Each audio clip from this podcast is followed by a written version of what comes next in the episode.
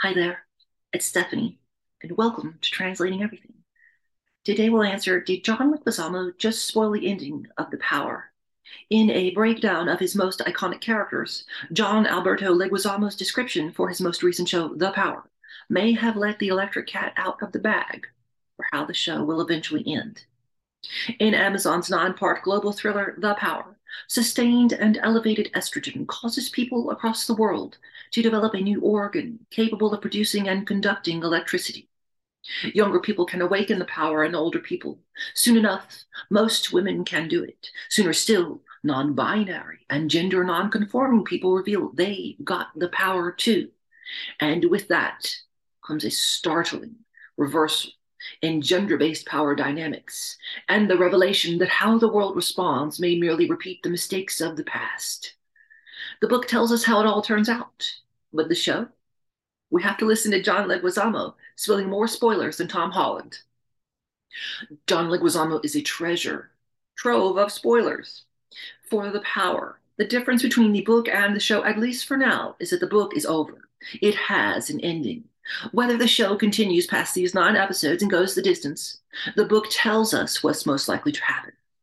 And then there's John Leguizamo, who plays the main character, Rob Cleary Lopez. He just released a video with GQ in which it seems absurdly likely he spoiled a huge part of how the show will end. It was an innocent error, but it's a kind of image and word association that I just can't see him making without it being the equivalent of a Freudian slip. Please don't remind me that Freudian slips are long since debunked. So, the cataclysm, how the book ends versus how the show might end. The novel ends just as something awful happens. That awful thing is called the cataclysm. What exactly is the cataclysm?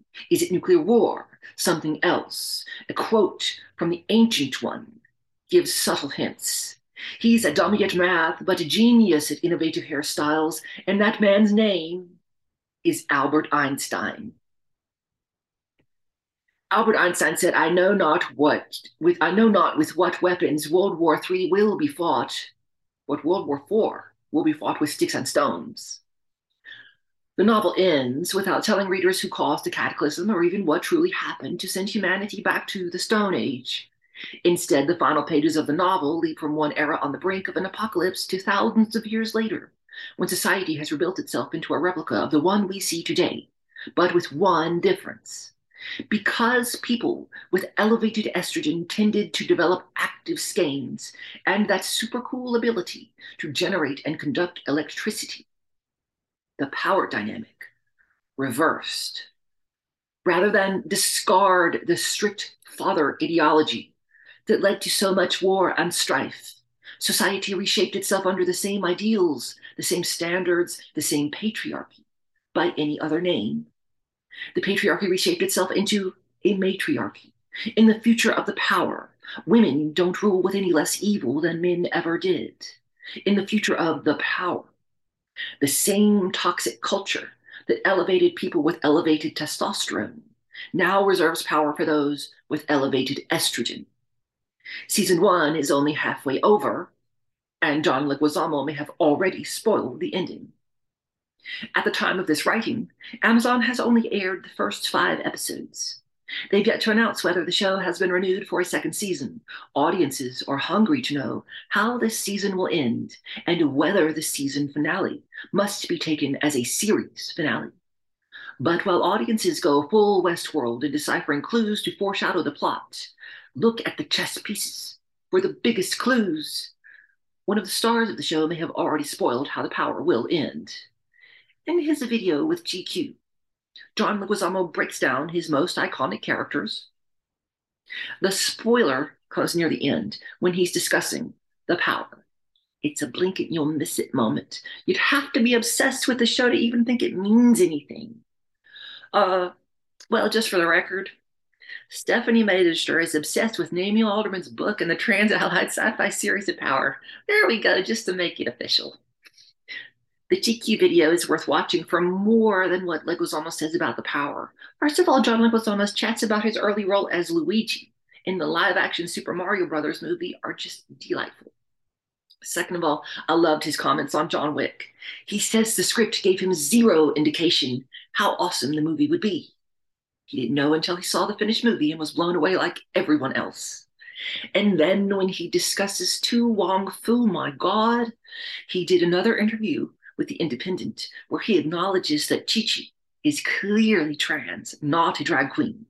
And if the movie were made today, he would want the character be, to be both explicitly trans and played by a trans actress.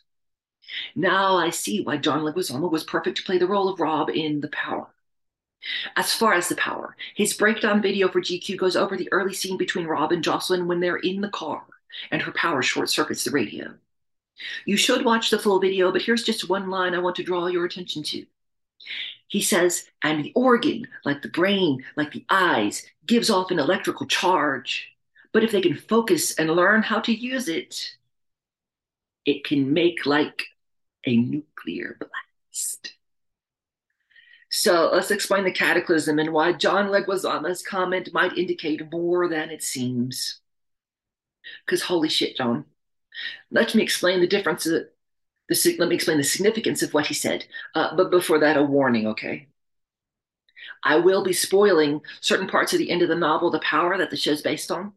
The show has already made some adaptation decisions that mean it literally cannot be a word for word adaptation of the book. But that doesn't mean it won't borrow different pieces that I might mention. So if you want to skip the spoilers, you need to stop listening or reading right now. I've got a link for you to follow that shows John Leguizamo in his early role as Luigi in Super Mario Brothers, the live action movie.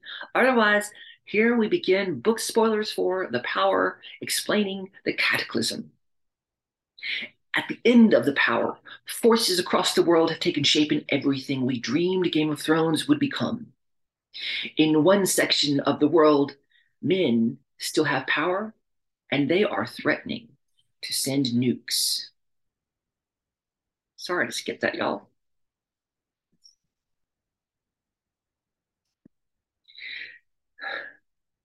Hold on, y'all. In other parts of the, in one section of the world, men still have power and they are threatening to send nukes. In other parts of the world, almost every main character we've met in the show is either hiding out from the coming war or taking direct steps to initiate that war.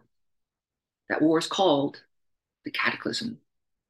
The book doesn't really explain what happened in the Cataclysm. That's, in fact, part of the conceit of the novel. It's told from the POV of Neil, a writer attempting to reconstruct what happened thousands of years after the novel begins. The epilogue states for one thing, of course, we don't have original manuscripts dating back more than a thousand years. All the books we have from before the Cataclysm have been recopied hundreds of times. That's a lot of occasions for errors to be introduced, and not just errors. All of the copyists would have had their own agendas. For more than 2,000 years, the only people recopying were nuns in convents.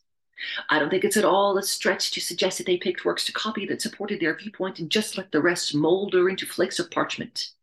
I mean, why would they recopy works that said that men used to be stronger and women weaker? That would be heresy, and they'd be damned for it. That is the trouble with history. You cannot see what's there. You cannot see what's not there. You can look at an empty space and see what's missing, but there's no way to know what was. I'm just drawing in the blank spaces. It's not an attack. Now, what the hell led to that kind of twisted future? one that seems so similar to our own and yet has been flipped. Let's get more specific about little details from the book. These are not huge spoilers, but they are quite big if you care about anything being spoiled at all. As the different chess pieces across the world make their final moves, Jocelyn reads new updates on her cell phone, and they are horrifying. War is brewing across the world, but it's getting particularly feisty in Eastern Europe. The South Moldovans, that's Bessapara, run by Tatiana, they are winning. They're fighting the North Moldovans, that's the old regime, run by men. And the Saudis may be involved somehow. Now, did any of you read Manhunt by Gretchen Felker Martin? Remember the armies of turfs that went around castrating and murdering anyone they declared didn't count as human. In Manhunt, the armies of turfs killed whoever fit their definition of men. Unfortunately, that would have included trans women like Sister Maria. In The Power, the turfs take a gender reverse shape. Tatiana's nation of Bessapara is running experiments on boys born with skeins. In order to understand and control the power, they are cutting open boys with skeins in order to find out what's happening to them. Then they're feeding them big glops of glitter. That's the drug that some say is like cocaine. It seems to fix or enhance a person's skein, but you quickly become dependent on it. Others, of course, say that patriarchal bullshit. Gender affirming medical care is simply what some people need to be whole. It's urban docs or sites like that who tell girls that the purple white powder makes girls with skein abnormalities worse. It increases the highs and the lows, they say. Your system becomes dependent on it. But they're the kind of that's the kind of bullshit a man would say to keep you from accepting good medical care. No one knows for sure, but people are pretty sure. The North Moldovans are funded by the House of Saudi in exile. They think this war with Bessapara may be a proving ground for an attempt to retake Saudi Arabia. Tunde reports that Urban Docs has joined up with Babe Truth. Y'all, LOL these names, but I guess Reddit and 4chan were taken, and they are threatening to send nukes. Jocelyn may be reading about all of this stuff on her cell phone, but she also becomes a big player in the North Star Wars. And that means that while she doesn't die, she does become a kind of, of casualty. Margot, her mother, will never see anyone hurt Mark, hurt Jocelyn again. And that is what leads me to ask Does Margot cause the cataclysm? Some readers believe Allie causes the cataclysm. There's good evidence for this in the novel, least of all, Allie herself. But there are other candidates for who sends the first missile. Margot is a mama bear who refuses to ever see her daughter hurt again. This is what the show is setting up in episode five, when Jocelyn convinced her mom to finally activate her own skein. Jocelyn showed her mom that this power is a gift, and then people hurt Jocelyn in a way Margot will never forgive. In a way, Margot will never let that happen again. She goes on TV and tells the world about Jocelyn's injuries, but she doesn't stop there. She adds, terrorism can strike anywhere, at home or abroad. The most important thing is that our enemies, both global and domestic, must know that we are strong and that we will retaliate. Margot speaks to the president about new research proving domestic and international threats of terrorism. This is Game of Thrones taken to its ultimate end. Urban Docs threatens end to end. Urban Throne. Let me see what I wrote here. Urban Docs threatens to end what they see as an eternal winter by sending their version of dragons, nuclear missiles.